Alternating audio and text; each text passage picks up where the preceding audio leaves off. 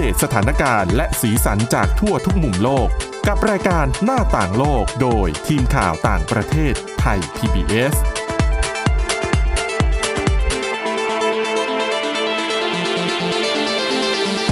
สวัสดีค่ะ ต้อนรับคุณผู้ฟังเข้าสู่รายการหน้าต่างโลกนะคะ มาอัปเดตสถานการณ์แล้วก็สีสันจากทั่วทุกมุมโลกกับทีมข่าวต่างประเทศไทย PBS ค่ะ วันนี้อยู่กับคุณจารุพรโอภาสรัฐ คุณวินิษฐาจิตกรี แล้วก็ดิฉันทิพย์ตะวันเทระในยพงค์ค่ะ สวัสดีค่ะ สวัสดีค่ะ สวัสดีค่ะ วันนี้นะคะ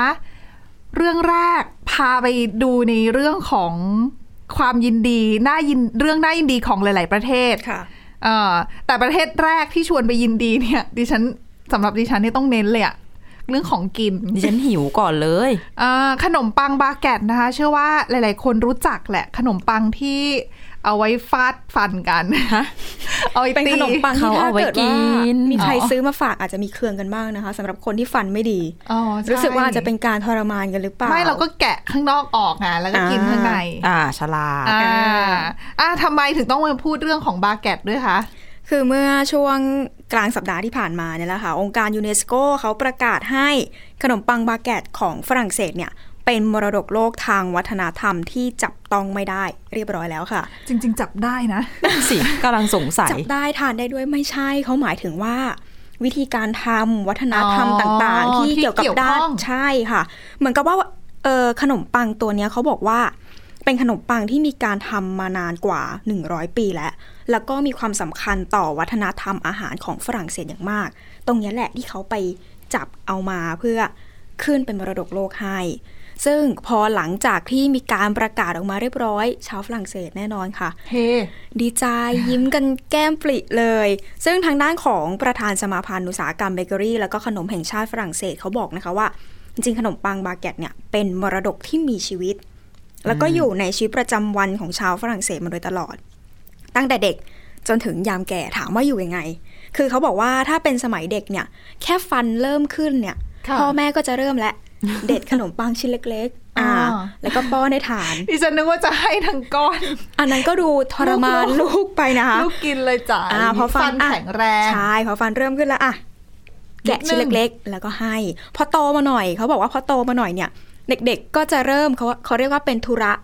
แรกในชีวิตที่สามารถทำได้ด้วยตัวเองก็คือการไปร้านเบเกอรี่ แล้วก็ไปซื้อบาเกต อ่ เรา แล้ ก็ ว หรือว่าทำธุระคือแบบเข้าห้องน้ำอะไรอย่างเงี้ ไม่ ย ค่ะธุระที่เด็กสามารถออกไปนอกบ้าน เวลาคุณแม่ใช้งาน อ่ ใช่ไหม อารมณ์เหมือนโดนใช้ไปซื้อของ สมัยเราเด็กๆนี่ใช้ไปซื้ออะไรอะ ถ้าเป็นเราก็จะเป็นร้านของชำไง อืม ถ้าเป็นของชำเป็นเบเกอรี่ ลูกๆไปซื้อ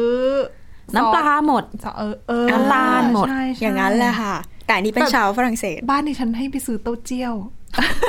รู้เลยนะคะว่าเป็นชาวไทยเสื้อสาย อันนี้ จี อันนี้เป็นบาเก็ตให้ อ่า ไปซื้ ใช่ อ เขาบอกพอตอนแก่เนี่ย การไปร้านเบเกอรี่ไปซื้อบาเก็ตก็เหมือนเป็น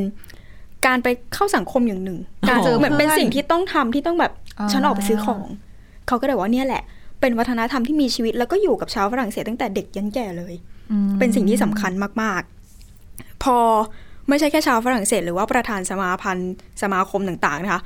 เอมมานูเอลมาครงประธานาธิบดีเองเขาก็ออกมาทวิตทวิตข้อความใน Twitter นะคะว่า เขายินดีนะ เขาบอกว่าบาแกตเนี่ยเป็นขนมขนมปังแห่งความมหัศจรรย์แล้วก็เป็นความสมบูรณ์แบบในชีวิตประจำวันของชาวฝรั่งเศส ซึ่งรัฐบาลของฝรั่งเศสเองก็มีการผลักดันมาเป็นเวลาหลายปีแล้วค่ะ เพื่อให้บาแกตเนี่ยเขาเรียกว่าได้รับได้รับการยอมรับ จริงๆ ข้อความที่เอมมานูเอลมาโครงเขาทวิตเนี่ยเขาเขียนว่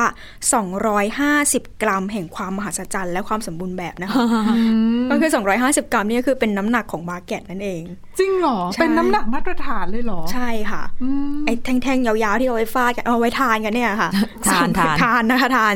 250 กรัมค่ะ แล้วก็อย่างที่บอกไป แต่ละคนก็ดีใจแล้วถามว่าทำไมบาเก็ตมันแข็งจัง อืม มันกรอบนอกนุ่มใน ถ้ามันอบ กร ใหม่มันน่าจะ ย โอเค แต่มันเก็บได้นานพอเก็บนานๆมันอาจจะแข็งข้างนอก คุณต้องเก็บดีๆ มันมีวิธีเก็บ อืม คือดิฉันพอเป็นรู้ว่าเป็นบาแกตดิฉันก็ไม่กินแล้วอะ โถพลาด มัน อะ แข็งอะยกเว้นแต่ว่าเขาเอาบาแกตมาหั่นแล้วทำเป็นขนมนู่นนี่นั่นเสิร์ฟนะอันนี้โอเคกินได้แต่แบบให้บาแกตมาเป็นแบบก้อนเป็ชิ้นยาวนชิ้นเออดิฉันก็มองนะ แต่ดิฉันเห็นบางคนชอบกินแบบ ฉัน นั่ง ไง อ๋อ แทะ ใช่ ไป ใช่ เรื่อย นั่งอยู่หน้าคอมก็ เพลินนั่ๆงกินเหมือนแพนด้ากินไอเนี่ยไผ่อะ เปรียบ เอา ซะ ไม่ น่า ใช่ รักเลย คล้ายอยู่นะคะ เออได้อยู่แหละ ได้อยู่ ยาวๆเหมือนกัน อ่า อืม ใช่จริง ๆ บาแกตเนี่ยเขาบอกว่าทำมาจากแป้ง น้ำเกลือแล้วก็ยีสต์แค่นี้ อืม ส่วนผสมไม่เยอะวิธีการทำก็คือเหมือนนวดเอาทุกอย่างมานวด แล้วก็ต้องเอาไปพักไว้ 15ถึง20 ชั่วโมง ในอุณหภูมิ4ถึง6องศาเซลเซียสเท่านั้นนะคะ บ้านเราไม่ได้เลยไม่งั้นต้องเปิดแอร์ให้ ไว้ในตู้เย็นไง อ๋อใช่ ใจเย็น ลืมไปหมดแล้วนะคะ ลืมไปหมด ๆ แล้ว ไม่กินไง อ่า เลยไม่อิ่ม ไม่ไม่คือถ้าเราทำแบบสเกลใหญ่แบบผลิตขายไง อ๋ออา ในตู้เย็นอาจจะไม่พออ อืม ต้องเยอะขนาดไหน แต่ถ้าเป็นตามร้านก็น่าจะมีอุปกรณ์เพียงพอนะคะเขาบอก ค่ะ จริงๆเขาบอกว่าถ้าถามว่าชิ้นหนึ่งตอนนี้ขายเท่าไหร่เขาบอกชิ้นหนึ่งเนี่ยอยู่ที่ประมาณ 1 ยูโร อืม ก็ประมาณ 30 กว่าบาท สี่สิ แต่ บ บ้า สาน ม เรา สิบ ก็จะแพงกว่านี้ไหม แต่ก่อนอะประมาณนี้ แต่ปัจจุบันอะโอ้ไปนู่นนะพุ่งไปนู่ ค่าน ครองชีพนะ เงินเฟ้อนะ แล้ว โอ้ ก็ ยี่ห้อแพงๆ เคยไปซื้อเกือบร้อยอะ ใช่ค่ะ 250 กรัมไหม อ่าอาจจะใหญ่กว่านั้นหน่อย เพราะดิฉันว่าดิฉันเคยเห็น แต่อาจจะเป็นอันนี้อาจจะเป็นไซส์มาตรฐานของ สายมาตรขฐาองฝ น รั่งเศส ใช่ค่ะ อืม วันวันๆนึงเนี่ยเขาผลิตกันเยอะนะคะ เท่าไหร่คะ ประมาณ 16 ล้านชิ้น แค่เฉพาะในฝรั่งเศส โอ้โห เย ไม่ อะมาก แปลกที่ถึงว่ามันเป็นวัฒนธรรมด้านอาหารที่เขาคลุกคลีกันอยู่ทุกวัน 16 ล้านชิ้นต่อวันในฝรั่งเศสปีปีๆหนึ่งเขาก็เกือบเกือบ6,000 ล้านชิ้นโอ้โห เกือบได้ประชากรโลกละขาดไปอีกพันสองพัน เยอะขนาดนั้นนะคะ แต่จริงๆ เขาบอกว่าจริงๆ สมัยนี้เนี่ยเมื่อก่อนเนี่ยถ้าย้อนกลับไปตอนปี 1970 เขาบอกว่าร้านเบเกอรี่สมัยก่อนเนี่ยมีอยู่ประมาณ 55,000 ร้าน ทั่วฝรั่งเศส แต่พอเดี๋ยวนี้เนี่ยมันลดลงเหลือประมาณ 35,000 ร้าน อืมทำไมอ่ะ เหมือนกับว่า หายตายจาก ใช่ล้มหายตายจากแล้วบวกกับวัฒนธรรมใหม่ ๆ เปลี่ยน ใช่ นะคะ แล้วก็เบเกอรี่ก็ไม่ได้มีแค่อย่างเดียว บางทีก็ต้อง อ๋อ รับที่ ใช่ อื่นมาด้วย ร้านดั้งเดิมเก่าๆแก่ๆก็ค่อย ๆ หายไปปีปีหนึ่งเนี่ย เหมือน ห้าสิบ บ้านเรา ปีที่ผ่านมา อืมใช่ห้าสิบปีที่ผ่านมาเนี่ยหายไปปีละประมาณสี่ร้อยสี่ร้อยล้านต่อปีเลยนะคะ เยอะมากเขาก็เลยต้องเหมือนกับว่าต้องรีบรีบผลักดันกันเพื่อ อนุรักษ์ ให้มันยังอยู่ แล้วก็รัฐบาลฝรั่งเศสเองพอเห็นว่าโอ้บาเกตได้รางวัลเรียบร้อยแล้วได้รับการขึ้นทะเบียนเรียบร้อยแล้ว มีแผนที่จะทำกำหนดวันบาเกตขึ้นมา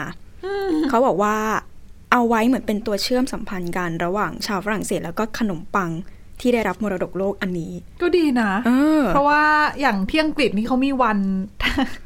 อะไรแบบนี้เยอะมากเลยนะ คือใน แบบ ห อาหาร ลายๆประเทศ เขาอะเหรอ ใช่ เพื่อที่คือเขามีวันไม่ไม่ใช่เพื่ออะไรนะ เพื่อให้คนได้หันมาตระหนักถึงคุณค่าของของชิ้นนั้นอะ เออจริงๆ แล้วก็หันมาร่วมกันอนุรักษ์เอาไว้อะ ยุคหลังๆ สังเกตไหมจะมีคนแบบแพ้กลูเตน อืม อะไรเยอะ ก็เป็นหนึ่งในอุปสรรคที่บาเกตต้องเจอเหมือนกันนะ อืม อ่าคนก็หันมาเลี่ยงแบบอาหารที่มีอ่ะมันเป็นวีทมันเป็นข้าวสาลีอะเนาะมันไม่พ้นอยู่แล้ว ก็เชื่อว่าคงจะมีคนอ่ะสายสุขภาพอย่างเงี้ย มันคือแป้งขาว คือไม่กินใช่ไหม ไม่กิน แม้ว่ามันจะเป็นขนมปังที่บางคนบอกว่าเฮลตี้ที่สุดก็ตาม เพราะมัน จาก ไม่ ว่า ใส่อะไรเลยอะ มันไม่ใส่อะไร เออใช่ค่ะ ไม่นมไม่เนยไม่ไข่ ถ้าสมมติคุณอยากกินขนมปังแล้วขนมปังอะไร ถ้าไม่นับโฮลวีตอะไรอย่างนี้นะ ที่ขนมปังอะไรที่มันแบบคลีนสุดหรืออ้วนน้อย นั่น สุด ไงดิฉันก็เลยไม่กิน สปาเกตเนี่ย ไง แหละ ไม่ต้องแปลกใจเลยว่าทำไม มัน ดิฉั ไม่ชุ่ม กิ ฉ่ แต่ดิฉันกินก็ยัง ใช่ อ้วนอยู่ เพรามั นะ ไม่มีมไม่มีไข่อย่างเงี้ย อะไรก็ต้องพอดีทั้งนั้น ำอืมแล้วก็อีกอย่างหนึ่งเขาบอกเป็นเกร็ดความรู้มาเขาบอกว่า คนที่คิดค้นเจ้ารูปร่างขนมปังบาเกตเนี่ยเขาบอกตอนแรกเนี่ยผู้คิดค้นเนี่ยชื่อว่านโปเลียนค่ะ ที่มันต้องเป็นรูป ไม่ ทรง ใช่นโปเลียนโบนาปาร์ตใช่ไหม ไม่น่านะ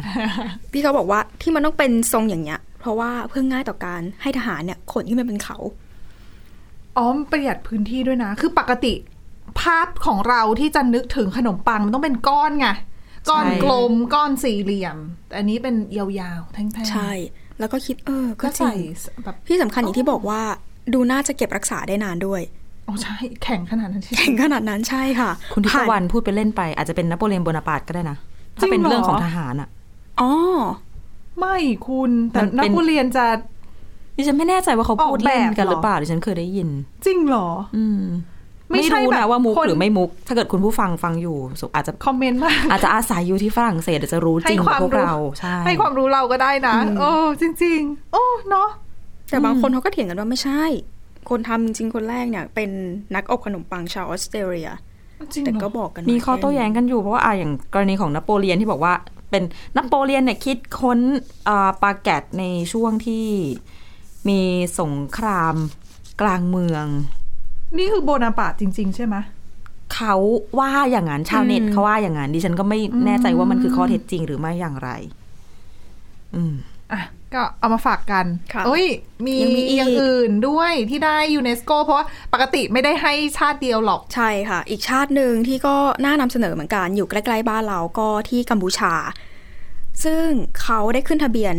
ตัวนี้เนี่ยเขาบอกว่าเป็นศิลปะการต่อสู้ของกัมพูชา รู้จักกันในชื่อของกุลโบกาตอหรือว่าง่ายๆเลยมวยเขมร อืม ได้รับการขึ้นทะเบียนเป็นมรดกทางวัฒนธรรมที่จับต้องไม่ได้ของมนุษยชาติเช่นเดียวกันค่ะ จริงๆ หนังสือพิมพ์พนมเปญโพสต์เขาบอกว่า ศิลปะการต่อสู้วันนี้เนี่ย ชาวเขมรเขาใช้ป้องกันตัวจากสัตว์ป่า โดยรากศัพท์ ชื่อเขมรเขากุลโบกาตอเนี่ยมาจากคำว่า ทุบกระแทกบวกกับสิงโต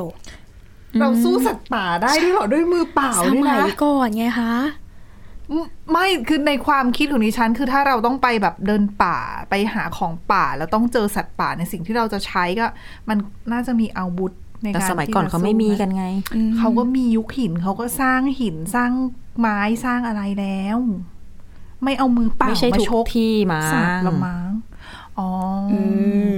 คุณ ศิลปะ วิาพูด ป้อง มีเหตุ กัน ผล ตัว ใช่ค่ะ น่ากลัว ป้อจตัริงๆนะ เอาไว้ป้องกันตัวไงไม่ได้เอาไว้สู้ อืม ป้องกันตัวเน้นป้องกันตัว แล้วเขาบอกว่าสิงโตเนี่ยจริงๆเป็นสัตว์กินเนื้อที่แข็งแรงที่สุดในตำนานเขมรโบราณค่ะ ซึ่งท่าทางการต่อสู้ของศิลปะป้องกันตัวเนี่ยเขาบอกว่าพบได้ในวัดที่สร้างมาตั้งแต่สมัยศตวรรษที่ 7 แล้วด้วย อืม แล้วก็กว่าจะได้ถึงขั้นนี้เนี่ยรัฐบาลกัมพูชารัฐบาลกัมพูชานะคะเขาบอกว่าเตรียมเอกสารเพื่อยื่นต่อยูเนสโกในเรื่องนี้เนี่ยตั้งแต่ปี 2008 ยื่นมาแล้วถึง 3 ครั้งนะคะ แต่ก็มาติดในช่วงของโควิด -19 ก ค่ะ ว่าจะได้รับก็คือปีนี้เลย อืม ยาวนาน แต่ก็ถ้าเกิดว่าใครอยากเห็นรอปีหน้าก็ได้ในช่วงวันที่5ถึง17 พฤษภาคม กัมพูชาจะเป็นเจ้าภาพจัดการแข่งขันซีซีเกม ครั้งที่ 32 ที่กรุง รวม พ อัน นม นี้ เป ด้วย ญเขาบอกว่าจะเอามีมาโชว์ด้วย อ๋อมีมาโชว์ดิฉันนึก ใช่ ว่าแบบมันคือเข้าเป็นประเภทกีฬาหนึ่ง แต่ก็ไม่เนี่ยอ๋อ ใช่ค่ะ อยู่ใน 40 ชนิดกีฬาที่จะเอามาจัดด้วย อ่าเพราะบรรดาเจ้าภาพที่จัดการแข่งขันอะไรแบบเนี้ย อืม เขามีสิทธิ์ที่จะหยิบกีฬาประเภทไหนก็ได้ อืม บรรจุเข้าไปในการแข่งขัน ใช่ค่ะ โอ้อย่างนี้แล้วเราจะไปสู้มวยเขมรได้ไหมอ่ะ เรา ม ก็ วยไทย แ นี่ไหวจะไหมจะไหวไหม คล้ายกันไหม แต่เชิงมวยอาจจะต่างกันเนาะในรายละเอียดต้องไปดูท่าทางอะไร เขาอาจจะ ต่งๆ เน้นตั้งรับหรือเปล่า เพราะฟังดูจากการเป็นการป้องกันตัว อาจจะเน้นเป็นการตั้งรับก็ได้ ไม่แต่ว่า ทุกศิลปะป้องกันตัวทั้งหมดเนี่ยหลักการน่าจะคล้ายๆกันหรือเปล่า ก็ใช้อวัยวะต่างๆ เป็นอาวุธ แล้วก็เป็น น่าสนใจ อืม ต้องไปดูนะคะ เพราะว่าเดี๋ยวจะได้รู้ว่ามวย มวยไทยหรือมวยเขมรจะเก่งกว่ากัน ค่ะ อ่ะชวนตีอ่ะเรื่องต่อมาค่ะ เป็นเรื่องที่เขาเรียกว่าผูกโยงกับปัญหา เศรษฐกิจโลกนะปัจจุบัน ปัจจุบันนี้ทุกคนรู้กันอยู่แล้วนะคะ ว่าค่าครองชีพเนี่ยพุ่งสูงเยอะขึ้นมาก คือไม่ว่าจะเป็นปัญหาจากเรื่องอัตราเงินเฟ้อ เรื่องของสงครามรัสเซียยูเครนที่ทำให้ให้วิกฤตเกิดวิกฤตพลังงาน วิกฤตอาหารอะไรต่างๆ ดังนั้นปีนี้หลายคนจับตามองว่า เอ๊ะใครจะคว้าที่นั่ง เมืองที่มีค่าครองชีพแพงที่สุดในโลก อืม ก็มีการประกาศออกมาแล้วนะคะ โดยหน่วยงานที่ชื่อว่า Economist Intelligence Unit ค่ะ เขาก็ประกาศดัชนีค่าครองชีพโลกขึ้นมานะคะ ที่หนึ่งเป็นที่หนึ่งร่วม แพงที่สุดในโลกค่ะ ค่าเมืองนี้อยู่แล้ว ชีวิตน่าจะลำบากพอสมควร ให้ทายเมืองไหน ใจนี่นึก ยาก แบบ เลยอะ ญี่ปุ่นเหรอ อ่ะ แถวญี่ปุ่นหรือเปล่า เพราะญี่ปุ่นก็ถือว่าเป็นประเทศที่ตัวท็อปนะ หรือว่าสิงคโปร์ฮ่องกง อ่า เดาไม่ถูกเลยค่ะ จ้ะมัน น มีหลาย ภพ เมื บ อง นหัวเลยอะ คุณวิถาถูกสิงคโปร์ ฉันเราไปตั้งหลายที่ขนาดนั้น ต้องเจอสักที่ หวานแหนะคะ คือเขาบอกว่าเมืองที่แพงที่สุดในโลกที่คว้าตำแหน่งร่วมกันเนี่ยคือนิวยอร์กกับสิงคโปร์ โดยสิงคโปร์เนี่ยไม่แปลกแล้วล่ะ เพราะว่าสิงคโปร์ถือว่าเป็นเป็นประเทศที่เราก็รู้กันอยู่ว่าค่าครองชีพสูงนะคะ แต่ว่าที่แปลกคือนิวยอร์กเพราะเขาบอกว่าเป็นครั้งแรกที่เมืองนี้ ได้ตำแหน่งเมืองที่มีค่าครองชีพแพงที่สุดในโลก แต่เขาก็ติดท็อปแบบต้ เขา นๆ ติดอยู่แล้ว ท็อป นี่ แต่เขาไม่เคยได้อันดับหนึ่งไงสาเหตุที่ได้อันดับหนึ่งเป็นเพราะอะไร เป็นเพราะอัตราแลกเปลี่ยน ค่าเงินสกุลดอลลาร์แพงขึ้น อืม อ๋อโอเคเข้าใจละ อ่าดังนั้นเนี่ยของที่เมืองนี้ก็เลยแพงขึ้น แล้วเขาบอกว่านอกจากนี้เนี่ยตัวลอสแองเจลิส แล้วก็ซานฟรานซิสโกเอง ก็ได้อันดับเลื่อนขึ้นติดท็อป 10 เหมือนกัน ก็เพราะค่าเงินดอลลาร์เช่นกัน ถูกต้องค่ะ แล้วก็เมืองที่มีสถานะเพิ่มขึ้น คือไม่รู้ว่าการได้เพิ่มขึ้นเนี่ยดีหรือไม่ดีนะ ไม่ค่อยแน่ใจเท่าไหร่ ใช่ที่เพิ่มขึ้นเยอะๆเลยเนี่ยเขาบอกว่าเป็นเมืองอะไรรู้ไหมมอสโกกับเซนต์ปีเตอร์สเบิร์กของรัสเซีย รู้เลยนะว่าชีวิตนี่ยากขึ้นจริง ใช่ดิฉันเลยบอกไงว่าการที่ได้ตำแหน่งเยอะขึ้นเนี่ยไม่รู้คือสูงขึ้นนี่ไม่รู้ว่าดีหรือไม่ดี มอสโกเนี่ยเขาบอกว่าอันตำแหน่งนะ อันดับเรืออันดับเลื่อนขึ้นเนี่ย กระโดดไปถึง 88 อันดับ 88 กระโดดขึ้นไป 88 เซนต์ปีเตอร์สเบิร์กกระโดดขึ้นไป 70 อันดับ โอ้โห เยอะมากนะคะ แล้วเนี่ยเขาจัดอันดับ 172 ประเทศ อืม เขาไปเก็บข้อมูลช่วงระหว่างเดือนสิงหาคมจนถึงกันยายนที่ผ่านมา ค่ะ ใน 172 ประเทศเนี่ย มอสโกกับเซนต์ปีเตอร์สเบิร์กกระโดดขึ้นเยอะมาก เยอะขึ้นเพราะอะไร แน่นอนเขาไปดูเรื่องค่าครองชีพเนาะเขาบอกว่าเขาไปดูรายการใช้จ่ายค่าใช้จ่ายต่างๆ ในเมืองแต่ละเมืองเนี่ยประมาณ 50,000 รายการ แล้วเอาค่าเงินนั้นอะมาบิดกลายเป็นดอลลาร์ คือแต่ละประเทศเขาก็มีสกุลเงินของเขาใช่ไหม ค่ะ ก็เอามามาแปลงเป็นดอลลาร์เสร็จก็เอามาดูว่าอันไหนแพงอันไหนยังไงเขาบอกว่าที่มอสโกกับเซนต์ปีเตอร์สเบิร์กเนี่ยแพงเพราะว่า ราคาค่าของในเมืองอะแพงขึ้น อืม เพราะว่าหนึ่ง สังชั่นไหมคะ ใช่มาตรการคว่ำบาตรที่ตะวันตกทำกับรัสเซียนะคะ ก็เลยทำให้ข้าวของเนี่ยมันแพงขึ้น แล้วก็ไหนจะเรื่องวิกฤตด้านต่างๆ อีกในรัสเซียนะคะ ก็เลยทำให้สองเมืองเนี้ยกระโดดอันดับเนี่ยขึ้นไปค่อนข้างเยอะทีเดียว แล้วก็เขาบอกอีกว่าเมืองที่เขาเรียกว่าอะไรอะค่าครองชีพต่ำที่สุดในโลก อืม อืม เมืองอะไรรู้ไหมดามัสกัสของซีเรียกับทริโปลีของลิเบีย อืม อืม ดิฉันไม่คิดว่าสองเมืองนี้จะ จะค่าของชีพถูกที่สุดซะอีก ค่าของชีพถูกไม่ได้หมายความว่าอยู่สบายมั้ง อ่ะถูกถูก แต่ดิฉันนึกว่าเมืองเหล่านี้จะเป็นแบบเมืองที่มีเงินเฟ้อสูงสูง น่า แล้วก็ น่าจะลำบากใช่ไหม น่าจะเข้า ใช่ ของแพง คือ เพราะว่าขนข้าวขนของไปขายยาก ใช่ แต่กลับเป็นเมืองที่ค่าครองชีพต่ำอะนะคะ อาจจะเป็นเพราะว่าคนก็ค่อนข้างจะอพยพหนีหายไปพอสมควรหรือเปล่า อืมก็ก็เป็นไปได้ แล้วเขาบอกว่าสองเมืองเนี้ยก็ได้รั้งตำแหน่งเดิมก็คือเดิมก็เป็นเมืองที่มีค่าครองชีพถูกที่สุดในโลกอยู่แล้ว ค่ะ แล้วก็รักษาตำแหน่งเอาไว้ได้นะคะ โดยปีเนี้ยถือว่าเป็นปีที่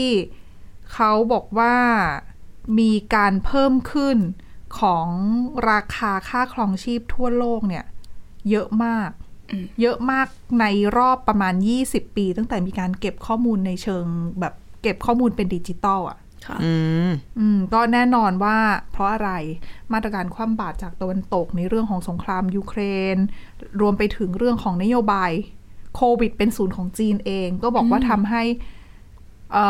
อเรื่องของ supply chain เนี่ยมันได้รับผลกระทบ ค่ะ ภาคการผลิตต่างๆ เนี่ย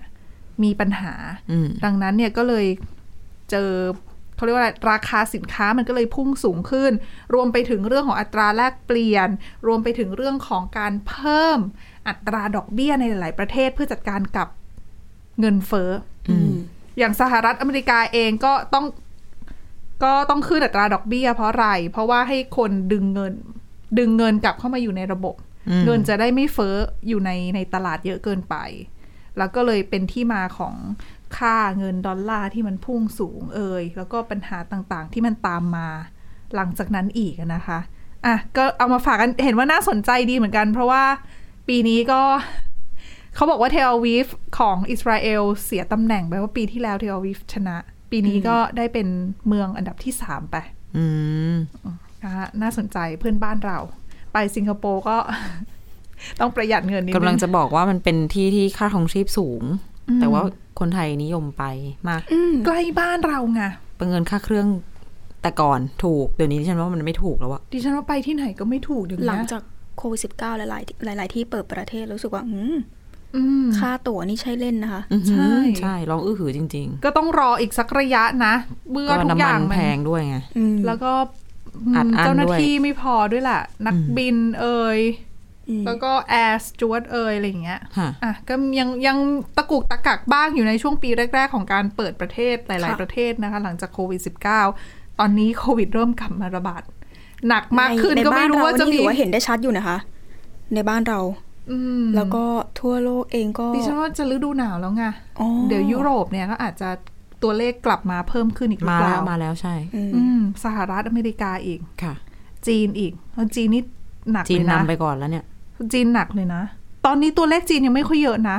แต่แต่แต่คือจีนถ้าอัตราดอกเบี้ยเอออัตราดอกเบี้ย อัตราการฉีดวัคซีนที่ที่ไม่ค่อยสูงมันก็น่ากลัวอยู่พอสมควร ค่ะ อ่ะ ทิ้งท้ายกันสั้นๆกับเรื่องรักโลกเกี่ยวไหมะ รัก อืม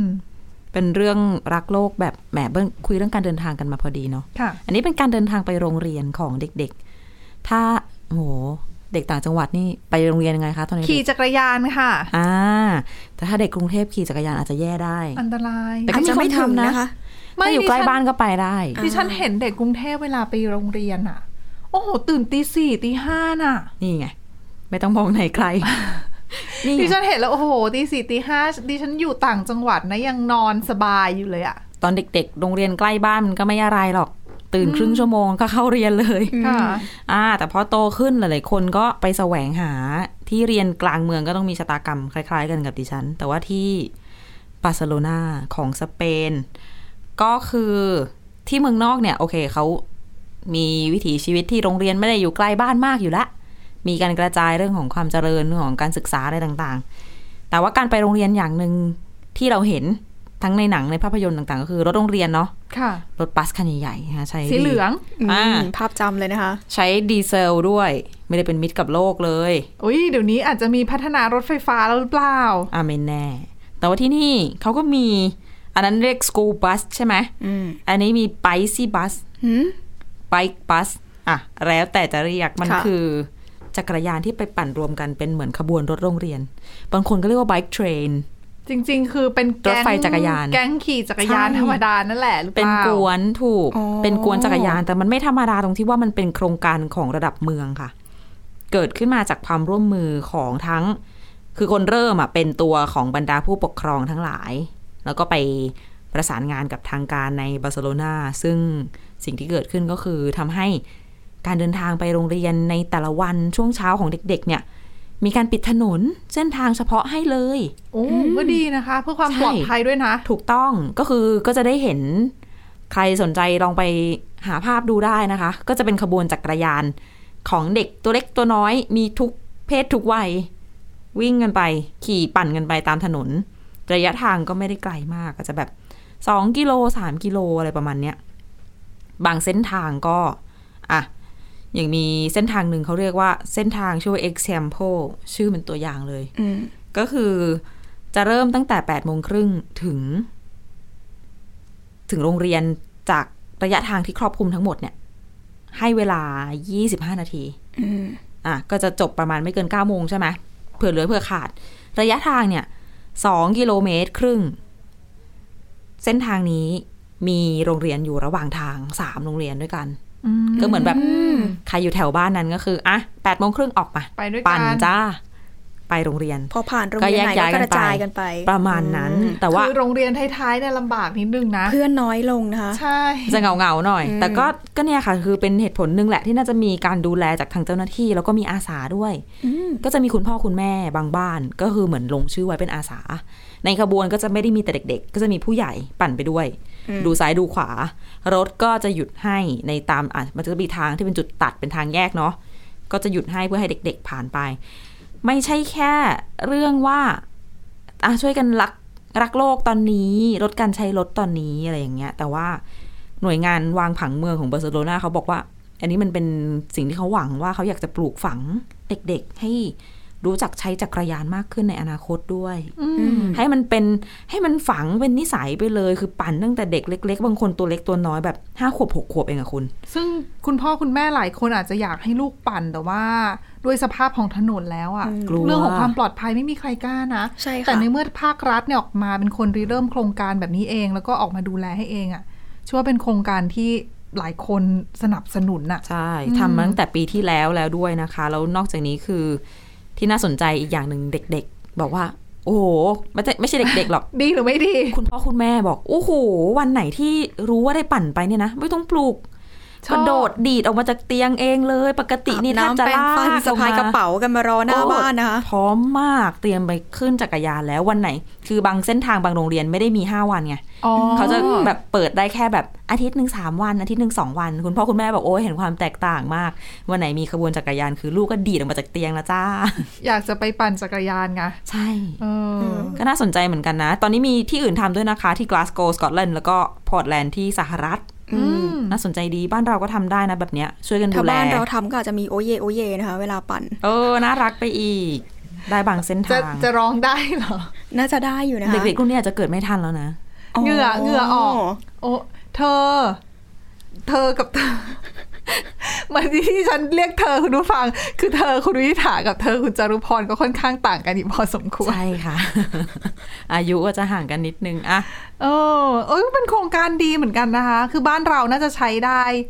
แหละไหม บ้านเรายากค่ะ ขนาดทุกวันนี้มีทางเป็นเลนจักรยานเลยเนี่ย อ๋อไม่ได้ จักรยานยนต์ยัง ใช่ เข้าไปขับขี่กันเส้นนั้นเลย อุ้ย เอา เอาความ ถูก จริงมาพูด ขนาด แหม่ ฟุตบาททางเดินเท้า